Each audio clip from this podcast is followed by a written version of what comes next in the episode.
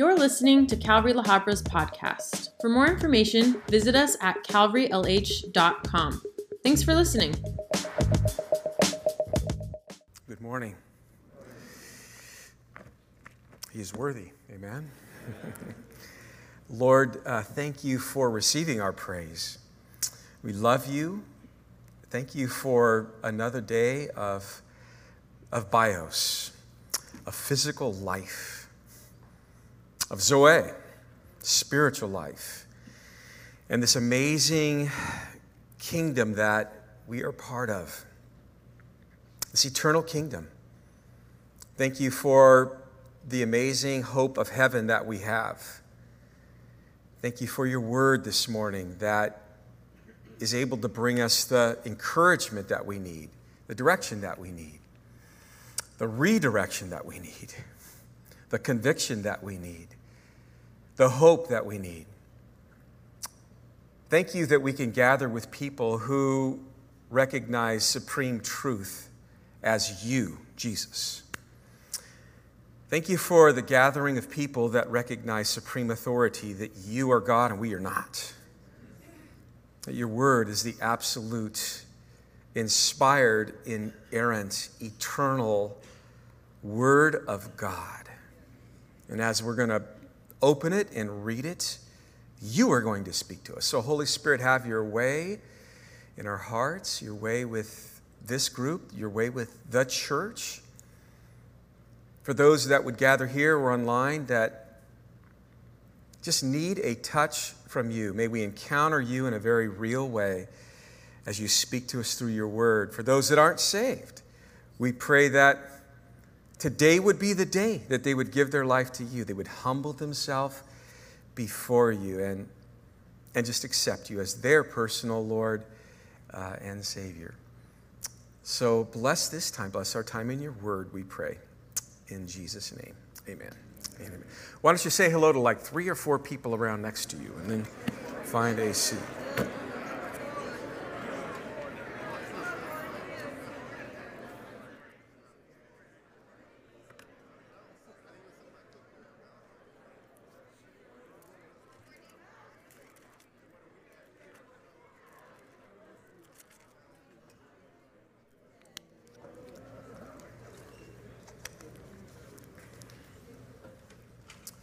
Well, today we are going to have a Bible study. We're going to go through some Bible. So turn your Bibles over to Acts chapter uh, 13. We're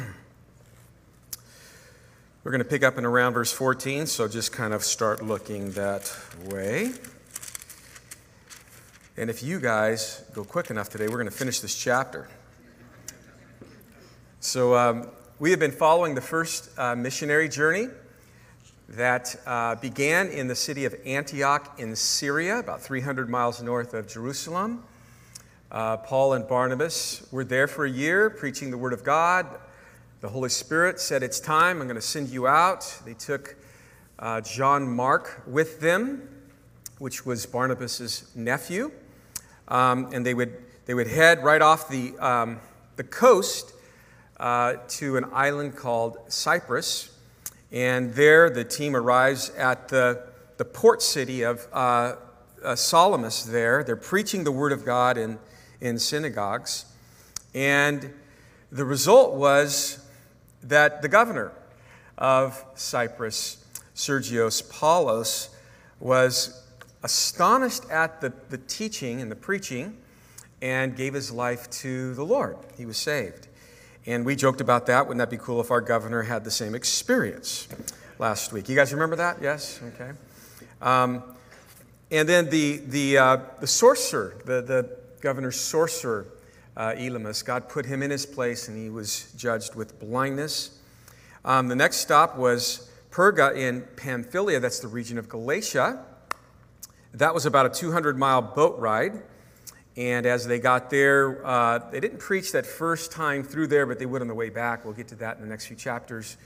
But uh, we noted that John Mark left them. We gave some comments about John Mark. We'll circle back and talk about John Mark in chapter 15.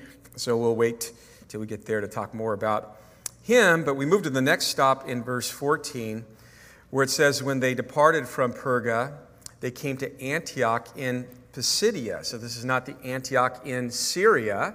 Uh, this is, which would be north, the northern, like you have Israel, then kind of keep going up north where Syria reaches uh, the Mediterranean. It's, it's not that uh, Antioch, it's a different Antioch, which would be uh, more in what we would see as the modern day Turkey in that region. Um, they, they, they would have sailed 200 miles from Cyprus to Pamphylia, but now they're on land and they're going to travel about 100 miles towards, uh, towards Turkey. Um, and as they do, it's a very rugged area, a lot of mountains, a lot of uh, heavily, you know, just deep valleys. Um, Paul talked about, even in, the, in history, a lot of the secular writers talked about that being a very dangerous area. Paul talked in 2 Corinthians chapter 11 when he was talking about ministry journeys.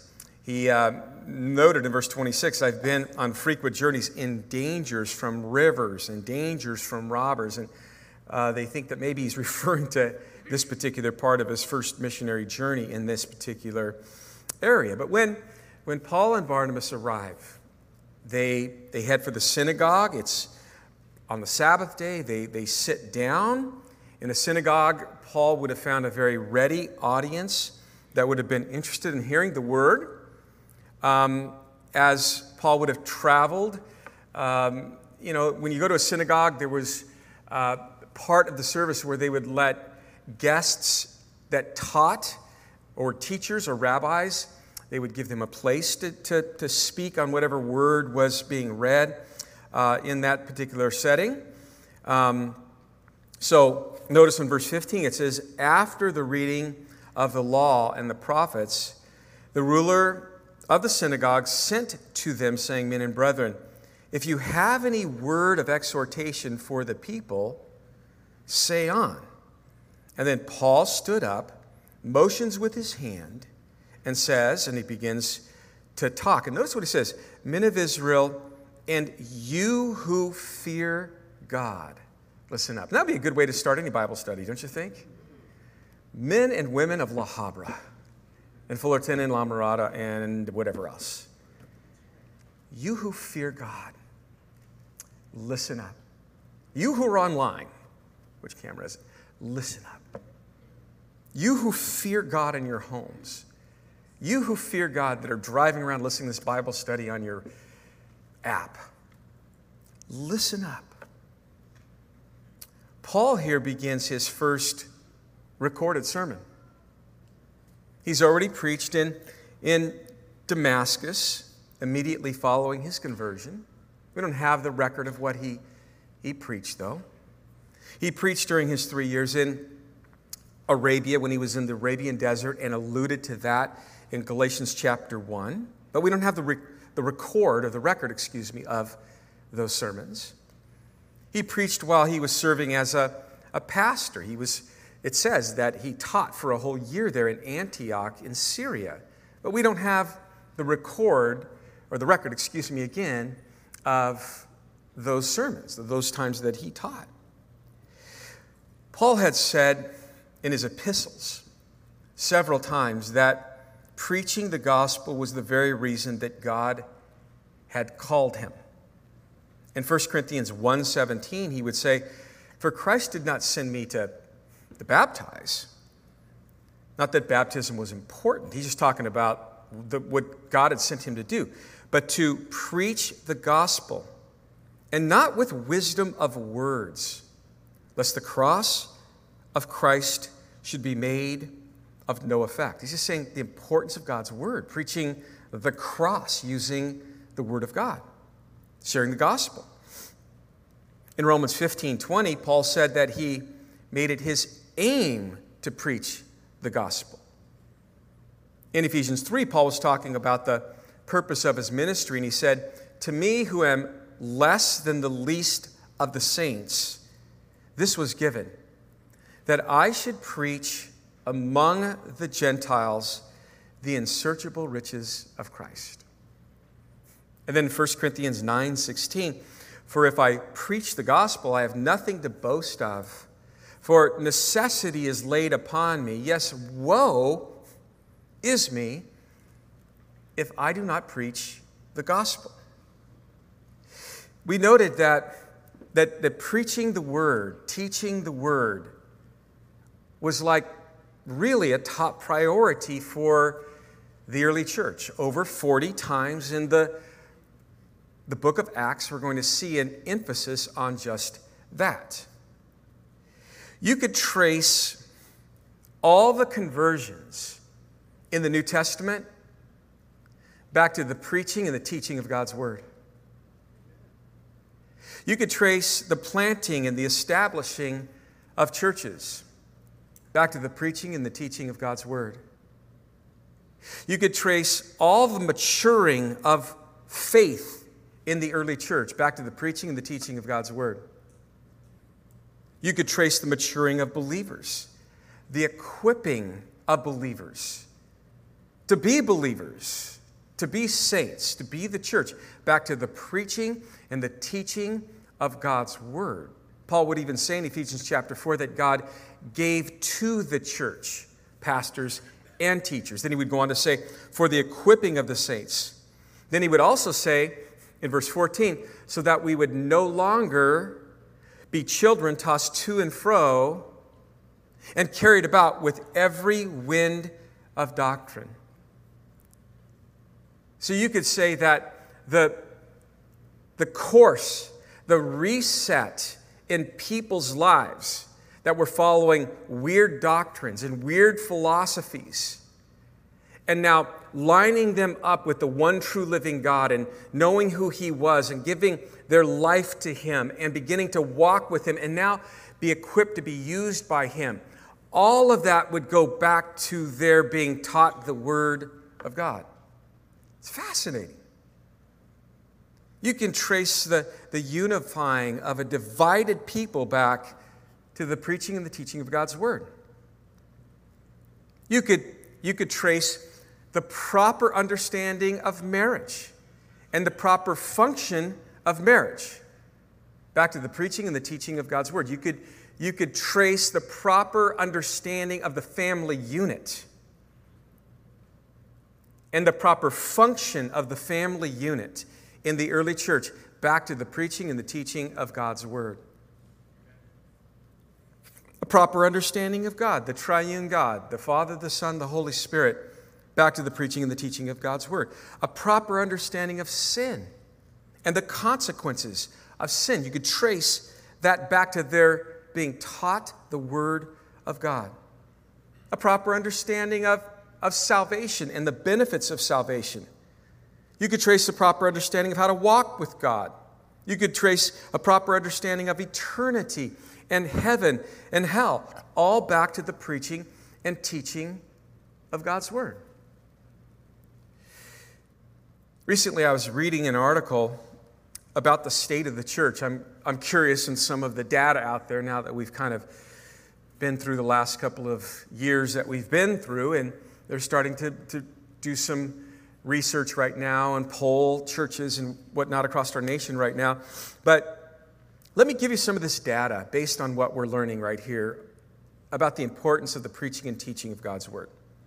Number one, nine out of 10 American homes have at least one Bible in them. In this same poll, most believe that they need guidance that is found in God's Word. Most want to line up their lives with God's word. But in that same pool of people, only 20%, and these are Christians that attend church, only 20% read it, the Word of God, every day. 40% read the Bible once a week, and 40% of them read the Bible once a month. Just an interesting stat. Born again Christians are one third of America's population, about 33%. Among the 180 million adults who say they are Christians in America, listen, less than one out of 10 have a biblical world view. Now, again, we just case and pointed over and over what the early church believed you would say they had a biblical worldview. Their view of marriage was based on the Word of God. Their, based, their, their view of family was based on the Word of God. Their, their view of the world would have been based on the Word of God. You go through the New Testament, you're like, wow, they have a biblical world view. But that's if you are taught the Word of God. That's if you're lining yourself up with the Word of God. We practice what we believe, and we believe what we are taught. In America, Christians being interviewed, less than one out of 10, 9%, has this, you know, a biblical worldview. That's scary. So there's a huge, mega, mega need for churches to be teaching and preaching the Word of God. Sadly, in an age where God's Word is not being picked up as it should be in the home, it's also not being preached enough in the church. I don't believe we would have these stats if that was the case. Amos 8:11 says, "Behold, the days are coming," says the Lord God, "that I will send a famine on the land, not a famine of bread, not a thirst for water, but of hearing the words of the Lord. They shall wander from the sea to sea and from the north to the east. They shall run to and fro, seeking the word of the Lord, but it, it shall not be found. In the letters that Paul is writing to Timothy, he talks about just that. In the end times, there's going to be this thing that will mark, you know, the church. And it's going to say they have itching ears. And they, the picture of that is that tell me what I want, not what I need. And they're going to be heaping up teachers like, woo, those are the kind of teachers that we want. Tell me what I want to hear, not what I need to hear. And sadly, there's, there's, there's a famine, I believe, of God's word in the land that is producing the stats that we see and the world that we see. In that Barna study on church attendance, it said churches that held online services during 2020 and 2021 they grew. They grew by an average of 20%. Yeah, that's a cool thing. So God used the online service. If you're still listening on online or using that somewhat frequently or inconsistently or forever, it, it's a great tool. God's using that. In 2022 now, in person attendance nationally is 36 to 60% of what it was pre COVID. That's not the case with our Sundays. We're seeing seats filling up most weeks with people that are hungry for God's word and fellowship. Our midweek Bible study, if you're not one that comes to that, that's a, that's a bit of a different story. Our, our, our, our staying faithful to teach the Word of God follows the trends of the book of Acts, both Sundays and Wednesdays.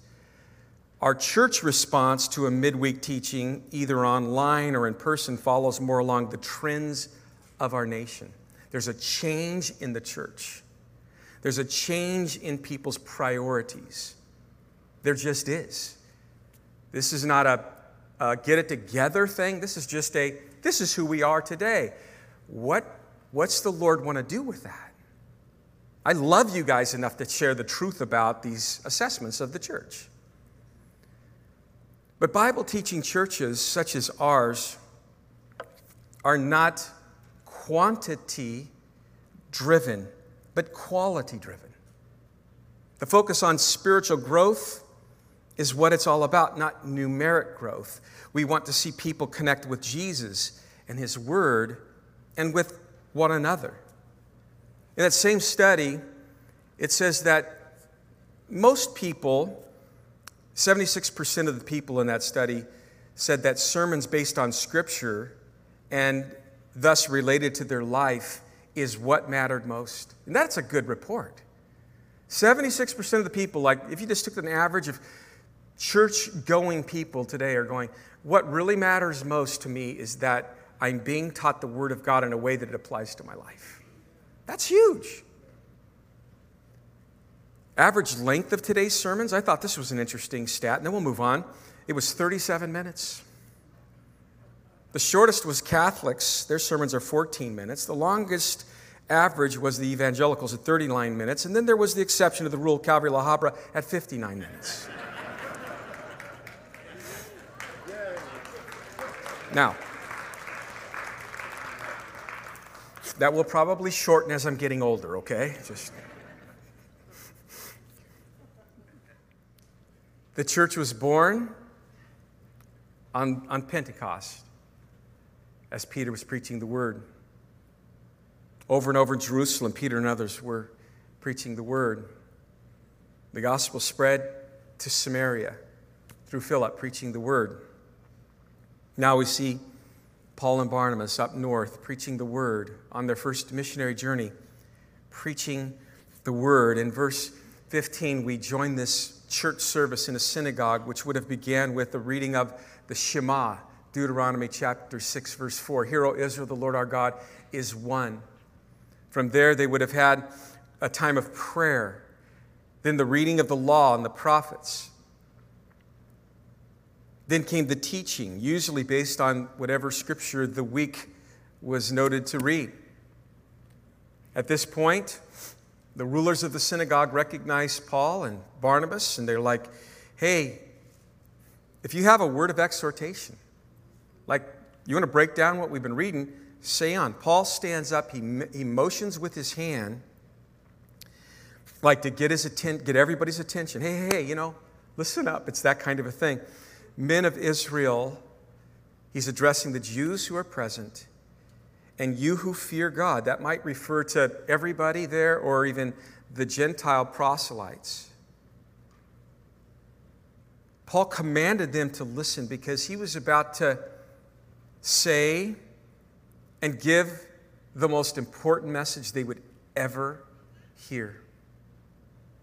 And Paul's message as we go through this in verse or in chapter 13 It's very very similar to Stephen's message right before he was stoned by the religious leaders Paul being one of them back then in chapter 7. And and and and Stephen's whole message was kind of going through their history, the history of Israel, and then eventually getting to Jesus, and they just go crazy and they stone him to death. And I'm sure that as he was there, he's thinking, nobody is listening because they're picking up rocks, they're getting closer, and nobody is listening. And it's funny because this guy who was consenting to his death is going to be repeating 13 to 14 years later the very things that Stephen said. I wonder how far this sermon that God prepared in my heart will live on through you to others. Stephen probably had no idea what was about to happen, but here is Paul now converted. God's just really had a reset with him for three years in Arabia, and he's been just now preaching and teaching God's word. People are beginning saved. And now here he is, and he's going to say probably things that just so were embedded in his heart when he looked at Stephen.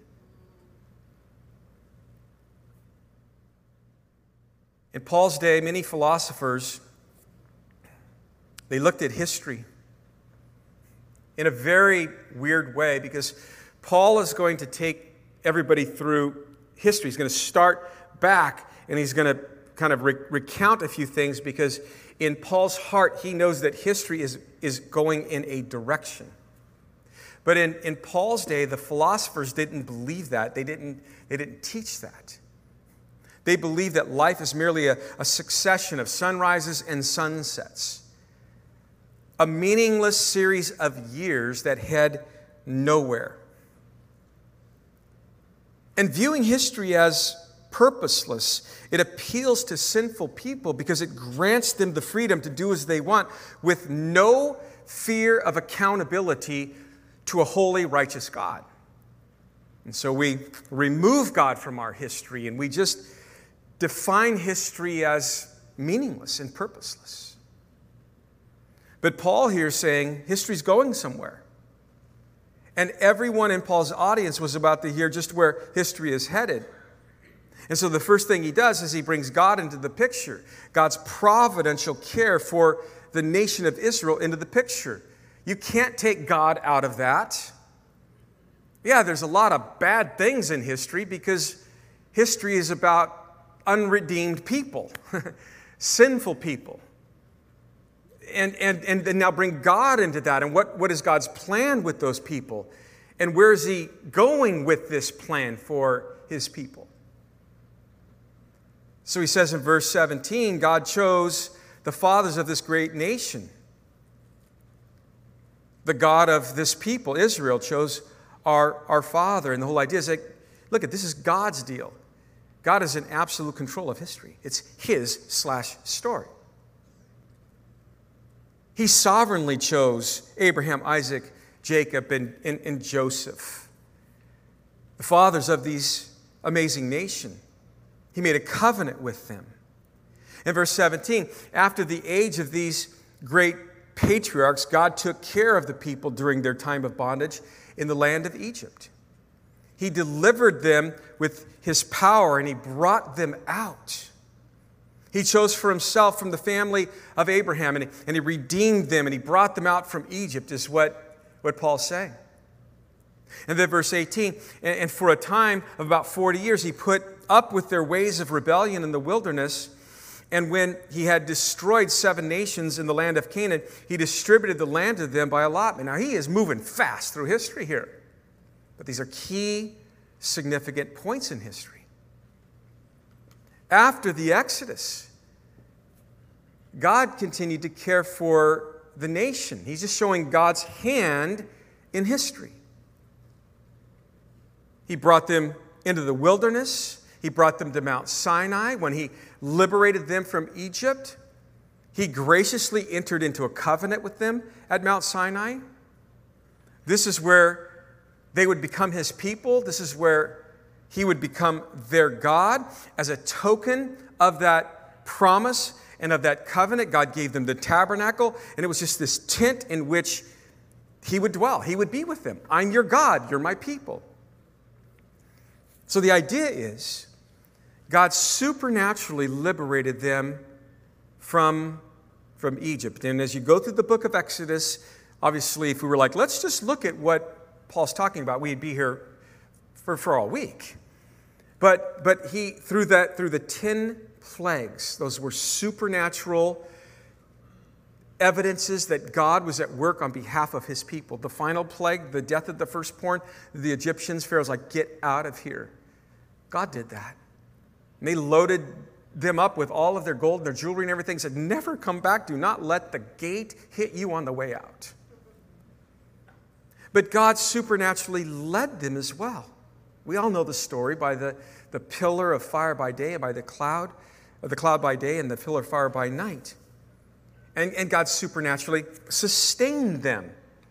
He gave them manna, he, he gave them meat, the quail, he gave them water from the rock. But Paul says, in all of that, God had to put up with their ways in the wilderness. He just reminds them, maybe as a way to kind of humble the crowd a little bit. You know, we as God's people who kind of stick out our chest and think that, you know, we've got it so together as Paul used to. You got to remember that God has put up with some of our ways. Amen. Amen. Rebellious ways? Oh. You know, following their liberation, do you remember what they were saying at the Red Sea? When Pharaoh's army was behind them and the Red Sea was before them and mountains on both sides of them in, in Exodus 14 11. They're like, hey, because there wasn't enough graves in Egypt, did you bring us out here? I don't know. If I was Moses, I probably would have been pretty bummed out right about then. You got to be kidding me. You know how many times I went to that guy on your behalf?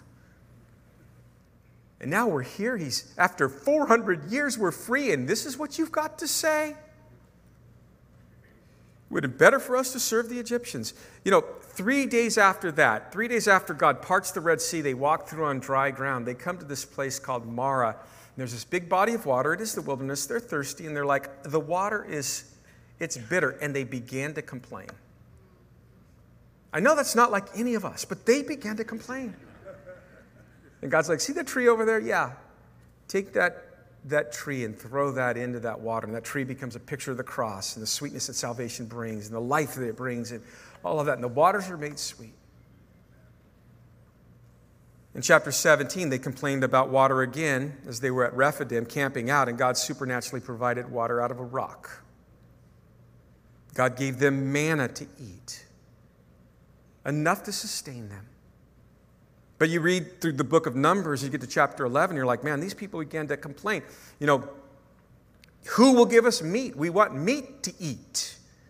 And they begin to say, remember the fish in Egypt, the cucumbers, the melons, the leeks, the onions, the garlic but, but now our whole being is dried up. There's nothing to eat except this supernatural stuff that God supplies every day.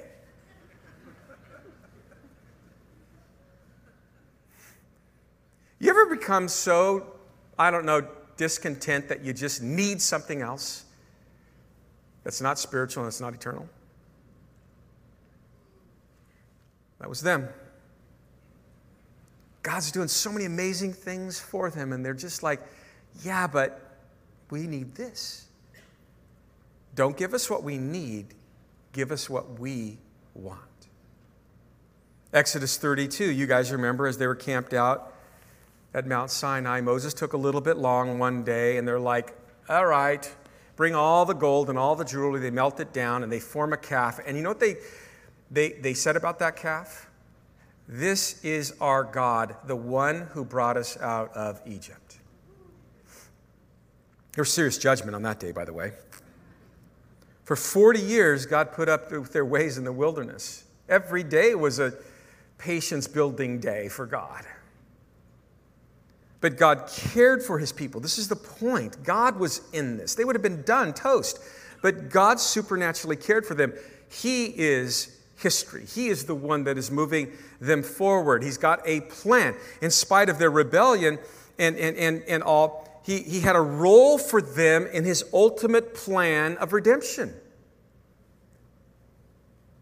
So, after putting up with them and guiding them and feeding them and all that for 40 years, he brought them to a place and he, he finally brought them into the promised land, the land of Canaan. This is what we've been studying on, on Wednesday nights. I believe there's some of the, the most necessary studies we've been in in a couple of years, the book of Joshua. Once they crossed the Jordan, they entered into the promised land. It says they destroyed seven nations. We've been going through those wars, beginning in chapter 5 all the way to chapter 12, the different kings and areas that were conquered. And the message in all of those campaigns was very clear. God was the one giving you victory. God was the one advancing you and moving forward, moving you forward in history. Then it says in verse 19, then, then God distributed their, their land to them by allotment. And I wish we had time to get into that, what we studied last week, because we studied the first allotment of land, and it was to the tribe of Judah, and Caleb was the one that, that Joshua called forward. And when, when Caleb came forward and they were like, you know, they, they, they would take lots out of jars to decide like the territory and whatnot, Caleb goes, Joshua, hold on. Remember, remember like when we were back at Kadesh Barnea? Remember what God said? Remember when we went in for 40 days? And we're talking 45 years earlier. And you and I were part of a team of 12 spies, and we came back after 40 days. We had this big old cluster of grapes and figs and pomegranates and everything, and we told everybody that this is amazing. It's just the kind of land that God said it was. And we're like, let's go. And the other 10 spies, just 10 of them, were like, no, no, no, no, we can't because the Anakim, the giants, and the walls are too big, and, and we're like grasshoppers and they'll squash us. Remember that? Remember that, Joshua? Remember that? Yeah. Yeah. Well, remember, do you remember that two and a half million people were influenced by 10 negative reports? And you and I, God said through Moses, because of our faith, will one day, because we held on to the promises of God, the Word of God, we heard it, we believed it, and we continued to stand on it, that, that He says one day you'll actually be in that land. And, and, and Joshua would have been going, oh, yeah, wow. He says, well, I'm 85 years old right now, and God has fulfilled His Word. And you know what He said? Give me the mountains.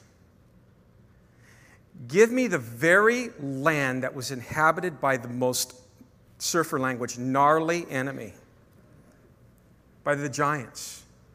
Give me the part of the land that all of the other 10 spies looked at and said, We can't. Give it to me now at 85. That's what the Word of God does if you continue to, as He says, God brought us here because I wholly followed the Lord. That's what he said. And that's, that's the whole point. You know, Paul's bringing this out. Like, look at, God's got a plan. Look at this. Even Caleb recognized that plan, and Joshua recognized that plan. And there they were in the land. After that, he gave them judges in verse 20. For about 450 years. Now, we're moving fast through history until Samuel the prophet. And afterwards, they asked for a king. They go into the monarch years. We want to we want to be like all the other nations. They have like really cool kings. Crown thing, the robe thing, and the throne thing, and the you know kingdom thing. We we you know it's it's just a cool. It's a theocracy. We're governed by God, but you know we'd like to have a monarchy. So God says, "All right, it's going to cost you though." But here's Saul. That was their choice, the people's choice, man of Kish. And he would, a man of the tribe of Benjamin, he would rule for 40 years. But Saul had heart problems, not the muscle. He just, just, just, he had issues, pride, and,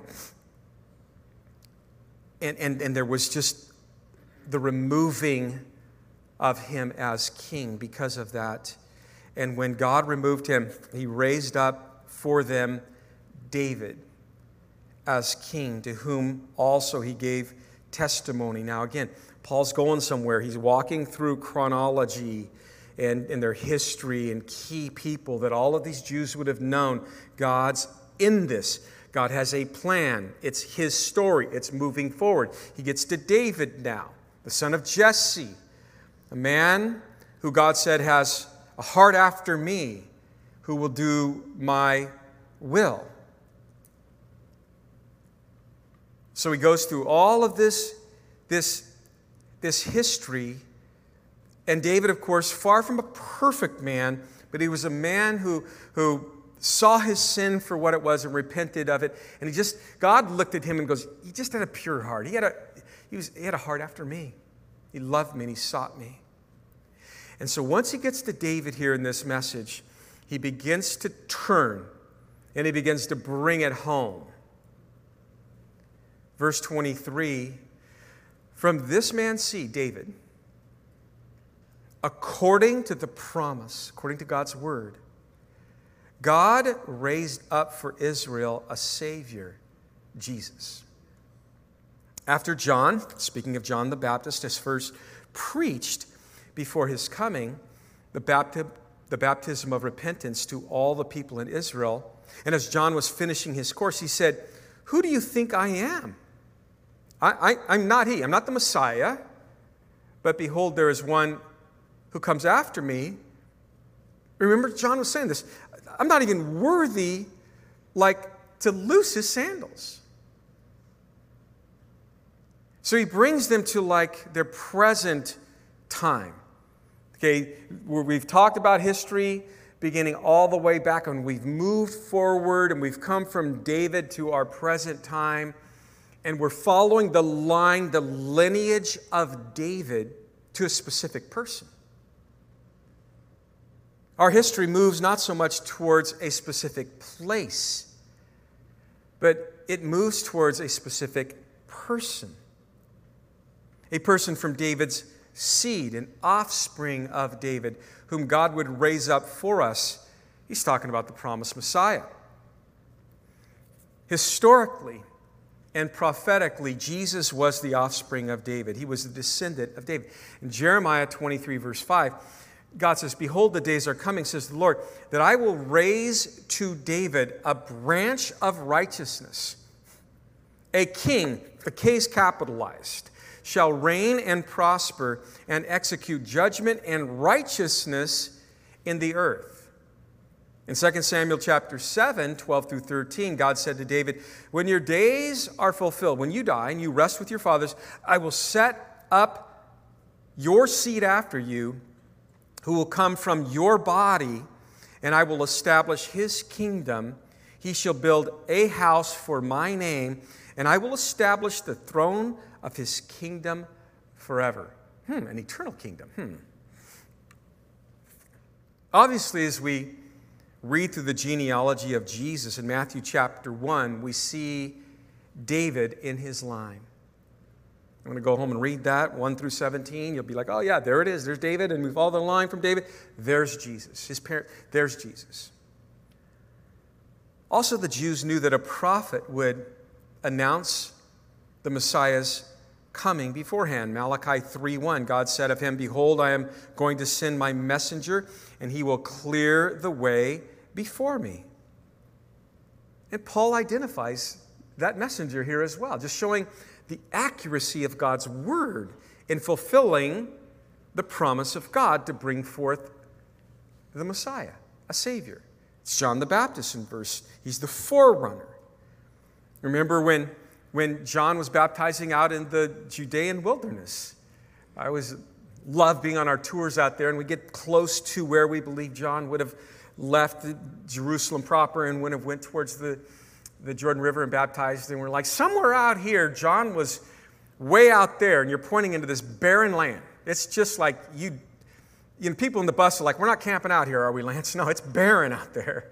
And like, yeah, but somewhere over here, where the Jordan River, you don't see the Jordan River because there's lush, you know, foliage around it. You could fall in, on the other side of Jordan. Like somewhere around here's where John was out here. And, and then we will, we'll point up to, to Jerusalem, which is really still far away. And masses of crowds would go out there and repent, and John would baptize them. And so it was just kind of a, a common thing for people to go, he must be the Messiah. What a profound thing that's happening here. No, he was, he was not the Messiah, and he was telling everybody, I'm not the Messiah. But one day the Messiah showed up. In John's Gospel, chapter 1, as John's out there baptizing, he's like, Behold the Lamb of God who takes away the sin of the world and he baptizes his, his cousin. So Paul reaches this very important point in his sermon, and you can see him pause to emphasize it. Verse 26 Men and brethren, sons of the family of Abraham, and those among you who fear God. Again, all of you Jews, and probably you Gentiles that are now here, you've been converted into Judaism, and you, you just fear God. To you, the word of this salvation has been sent. For those who dwell in Jerusalem and the rulers, because they did not know him, nor even the voices of the prophets, which are read every Sabbath, which we would have read today, he would have been alluding to, have fulfilled them in condemning him. And though they found no cause for death in him, they asked Pilate that he should be put to death. Now, when they had fulfilled all that was written concerning him, they took him down from a tree and they laid him in a tomb. Now, as these, the ruler of the synagogue and the Jews that were there and the, the converted Gentiles that are now attending synagogue now, they are being taught the Word of God and taught the Word of God. They're reading the prophets, they're learning about what the, the Word of God has to say about the Messiah. Paul looks at them and he's like, You know, you, you, like the prophets talked about the Messiah. He's pointing this to Jesus. And, the, and, it, and it even talks about the prophets talk about how he would be rejected. And you guys are the ones. It happened like on our watch. Paul was, part. it happened on our watch. That's the idea. Even as we read these things, we're not connecting the dots. It's happened. He's here. He was rejected. He was crucified. He was put on a tree. He was put to death, just as the scriptures said. God has kept his promise. All of our history from that point that I've talked about leads up to this person. And our leaders, many of them failed to see this. That's not good. It's because of the hardness of their hearts, he says there in verse 27. But the very fact that you all have failed to recognize or receive him also fulfills those prophecies. It didn't just say he was coming, it talked about that we would reject him. Isaiah 53, verse 3 foresaw the Messiah that he would be despised and forsaken of men. They hated Jesus without a cause, so that even though they found no grounds for putting him to death, Paul's looking at him. They still asked Pilate that he would be executed. They unwittingly fulfilled prophecies. Psalm 69, verse 4 Those who hate me without a cause are more than the hairs of my head, speaking of the Messiah on the cross. The way he died fulfilled numerous, numerous Bible prophecies. The Messiah would be a reproach, one at whom the people would wag their heads. Psalm 109, 25, fulfilled Matthew chapter 27. The crowds at the crucifixion site would stare at him. Psalm 22, fulfilled Luke 23. At the execution, the executioners would divide their clothing among themselves by lot. Psalm 22, 18, fulfilled John 19, 23 and 24. Psalm 69, 21 predicted that he would be given vinegar and gall for his thirst. Fulfilled Matthew 27, 34. Jesus Christ from the cross, My God, my God, why have you forsaken me? In Psalm, in, in Matthew 27, verse 46. That's the fulfillment of Psalm 21 or 22, verse 1. His words, Father, into thy hands I commit my spirit, in Luke 23, 46, are foretold in Psalm 31, verse 5. His executioners did not break any of his bones, John 19, verse 33, just as Psalm 34, verse 20 predicted would happen. Zechariah 12:10 foretold of the piercing of his side with a spear, recorded then in John 19:34. Again, also outlined in Psalm 22 about the crucifixion, pinned down seven centuries before crucifixion was ever even introduced to society. He died the death the prophets predicted. Paul has gone right to the heart of the gospel here. 1 Corinthians 15 3 says that Christ has died for our sins according to the scriptures, and that he was buried, and that he rose again the third day according to the, to the scriptures. It happened just as the scriptures had foretold. All the way through, Paul is showing that God's purposes are being fulfilled throughout history leading to this person, Jesus the Messiah. The Father's purposes are being fulfilled. His burial was fulfilled prophecy in verse 29 there. Victims of crucifixion were commonly thrown into mass graves. Yet after Jesus' death, they laid him in a tomb, a fulfillment of Isaiah chapter 53, verse 9, which says, His grave was assigned with the wicked, and yet he was with a rich man at his death. One of the most exhilarating places to, to go is this garden that's, that's right outside this outcropping, a mountain that's called Golgotha, the place of the skull. It's called Calvary. And we, we, we sit there in this beautiful garden that some wealthy man would have owned, and we look at the tomb there that he would have had hewn out for his family. And it, it all, everything around there fits exactly what the Old Testament and the New Testament says about Jesus' death and burial. Everything. And his resurrection, of course. And I have felt the presence of God in, in many different ways and many different days and many different settings. But I can tell you there's something very unique about that ground. Maybe it's just because everybody there has like surrendered hearts. The last time we were there, we had this big old group and we had some amplification problems, and I'm like, ugh. And we're like, we just had some. And, and there was another group next to us, and they, they had amplification, and we were just, all of these different churches around this outcropping of stone were just worshiping Jesus. Just worshiping him because he's alive. I feel like it's Easter morning right now. Verse 30, but, but God raised him from the dead, and he was seen for many days by those who came up with him from Galilee to Jerusalem, who are his witnesses to these people. And we declare to you glad tidings, the, that promise which was made to our fathers. It's the climax of his message, the resurrection. Paul would later write in Romans 1, verse 4, that Jesus was declared the Son of God with power by the resurrection of the dead. And as evidence for the resurrection, Paul cites the fact that for many days he appeared.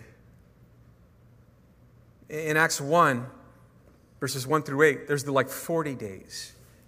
What Jesus said to the disciples and what his focus was on as far as the kingdom of heaven and all of that. 1 Corinthians 15, as Paul begins to talk about the gospel and whatnot. In verse 6, he, ta- he starts to talk about all the different people that saw him raised from the dead, even large groups, like 500 people at one time. Again, Paul says, We're just declaring to you, listen, don't miss this. God's plan for you. this is to be said today, right? This is God's plan for us.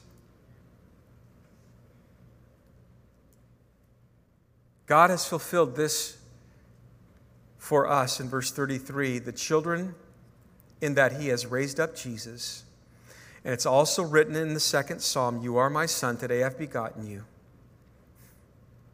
So, this whole thing about my mind goes other places, but there are some movements out there that like is, is like God has no son.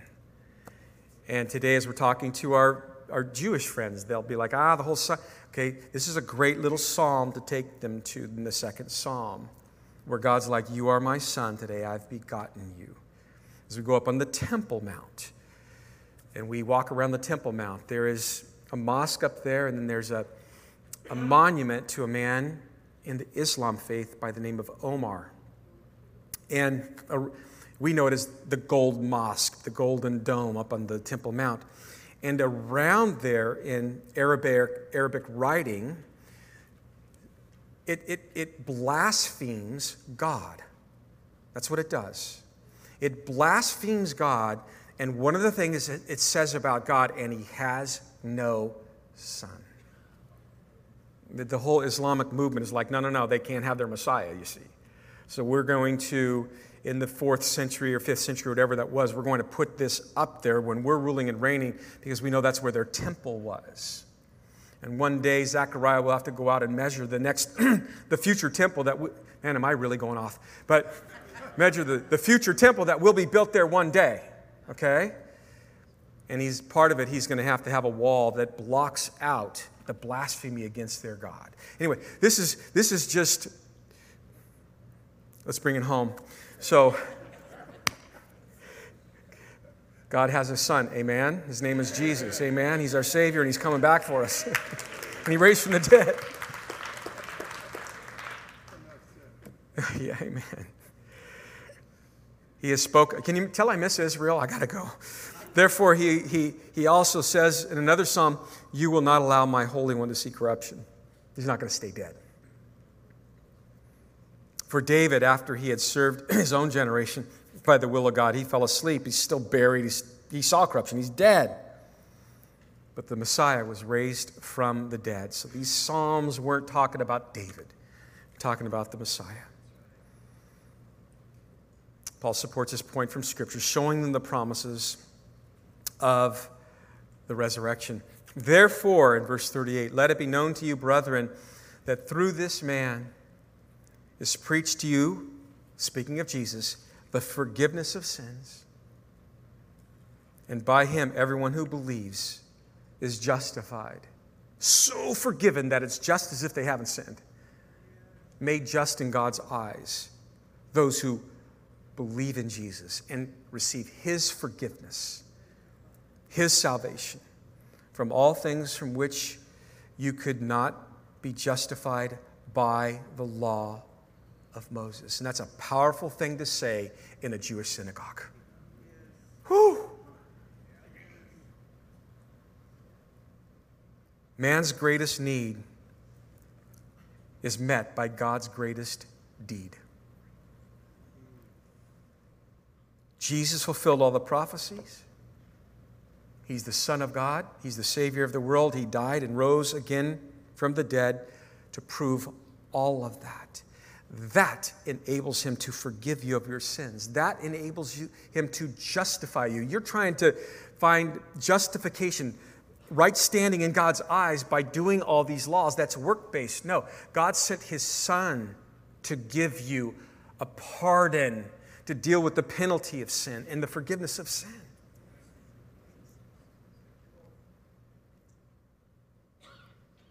Complete pardon for all sins is something the law could never do. And so he placed that on his son. So, verse 40 Beware therefore lest what has been spoken in the prophets come upon you. Behold, you despisers, marvel and perish. For I work a work in your days, a work which you will by no means believe, though one were to declare it to you. So Paul's doing as I'm doing right now. He's, he's closing his message, but he's closing it with a warning.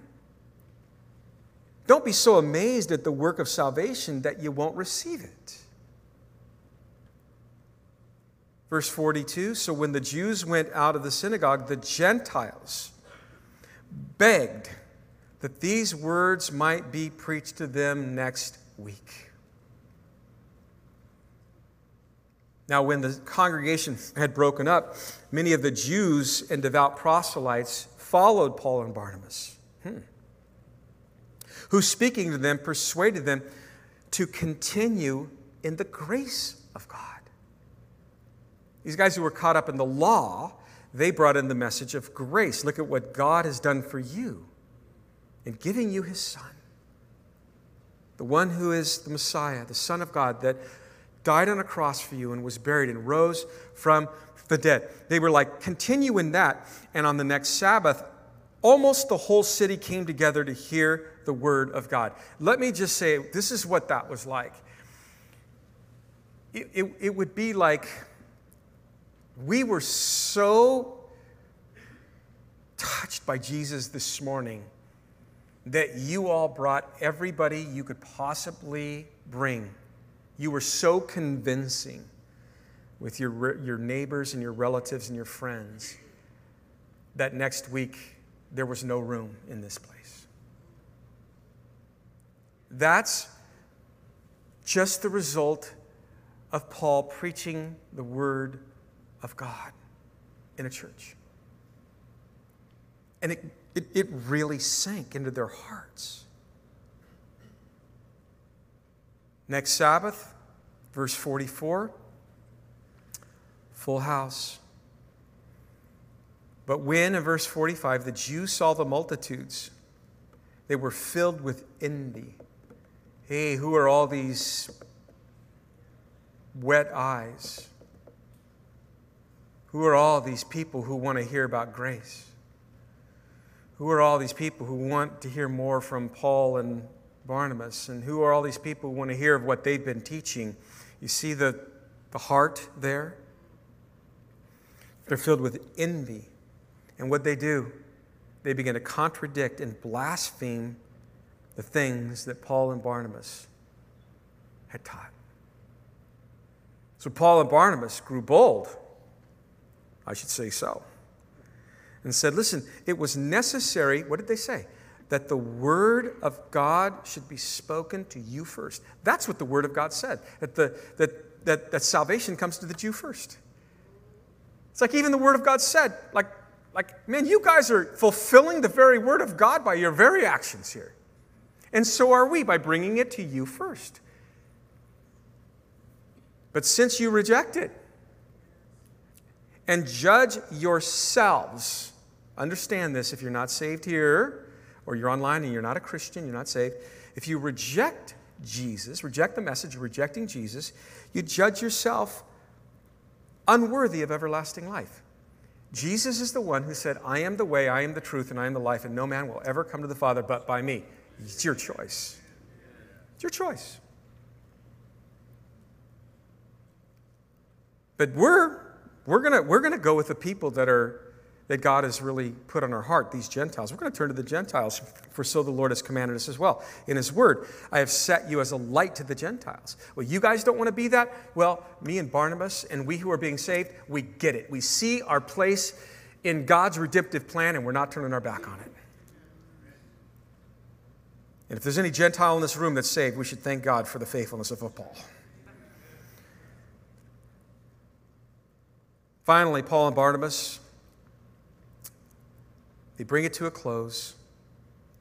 Verse 48 Now, when the Gentiles heard this, they were glad and glorified the word of the Lord, and as many as been and as many as had been appointed to eternal life believed. So this, this is a massive conversion thing going on. And, and, and who appoints us to eternal life, by the way? God does. God is sovereign and has you know, elected and chosen that we should be in Christ before the foundations of the earth. But as we see here, you can't miss it. He gives them a choice. This wasn't a forced thing. And there are sects of Christianity today that believe that, that, that like, there are certain per- people on the earth right now that it's God, God, like it's limited atonement. God chose you to be saved, but God did not choose you to be saved. And I don't mean to point to this side of the congregation and just by my little Italians coming out of me. I keep my hands here. That's not biblical. There was a choice given to these people, all of these people, because God loves the whole world. God chose the whole world. From his eternal perspective, he knows who will choose him. You can argue that point. But as it relates to the love of God, God so loved the world. Not half of Calvary La Habra on whatever this date is, but all of Calvary La Habra on whatever this date is. That he gave his only begotten Son, that whoever would believe in him that's free will. I love Revelation 22 17, and the Spirit and the bride say, Come, and let us, let him who hears say, Come, and let him who thirst come. Whoever desires, let him take of the water of life freely. And man, if that is you, we're going to pray in just a minute, and I would just give you that encouragement. We would give you that encouragement in this room to give your life to Jesus this morning. Lastly, verse 49 and the word of the Lord was being spread throughout all the region, but the Jews stirred up the devout and prominent women. Oh, you women. And chief men, you chief men of the city, raised up persecution against Paul and Barnabas and expelled them from their region. But they shook off the dust from their feet against them and came to Iconium. And the disciples were filled with joy and with the Holy Spirit. Let's pray. Lord, last week we encouraged our, we were encouraged to let people know that there would be a very clear gospel presentation this week, to tune in or to come. And, and, and in these final moments, if you're here, you're online, and you're one of those that have listened to this message about Jesus, and you're not saved, but you would like to be saved. Romans 3.23, it, it says we're, we're all sinners, and we all fall short of the glory of God. Romans 6:23 there is a wage of sin that's death separation from God but there's the gift of God which is eternal life through Jesus Christ our Lord. And if you want forgiveness of your sins, you want Jesus to come into your life and save you, you want eternal life in heaven with Him, I'm going to say a very simple prayer. Repeat this out loud or in your heart, wherever you are at, but say it to Him because He is alive and well and listening. Say, Jesus, I am a sinner.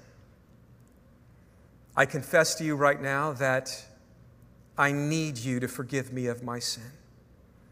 I believe that you are God. I believe that you took on flesh. I believe that you died on the cross for me 2,000 years ago. I believe that you rose from the dead. And I believe that you are able to save me right now. And so I give you my life and I receive your gift of salvation. Ask Him to fill you with His Spirit, ask Him to fill you with His love. And in your way, keep talking to Him and, and thank Him for saving you this morning. Lord, we pray for the church on planet Earth in 2022. Help us, Lord, to see you as absolute truth. Help us to see you as the one true living God. Help us to see your word as the inerrant, eternal, inspired word of God. Help us to preach it. Help us to line up our lives with it. Help us to walk with others through it. Help us to lead people to you. We pray for our church, Lord. As you're drawing us back together, would you knit us back together? For the common good, your story, your plan of redemption, and our place in it here in this year, 2022. Oh, we pray this in the mighty, powerful name of Jesus. Amen and amen. God bless you guys. We'll see you soon.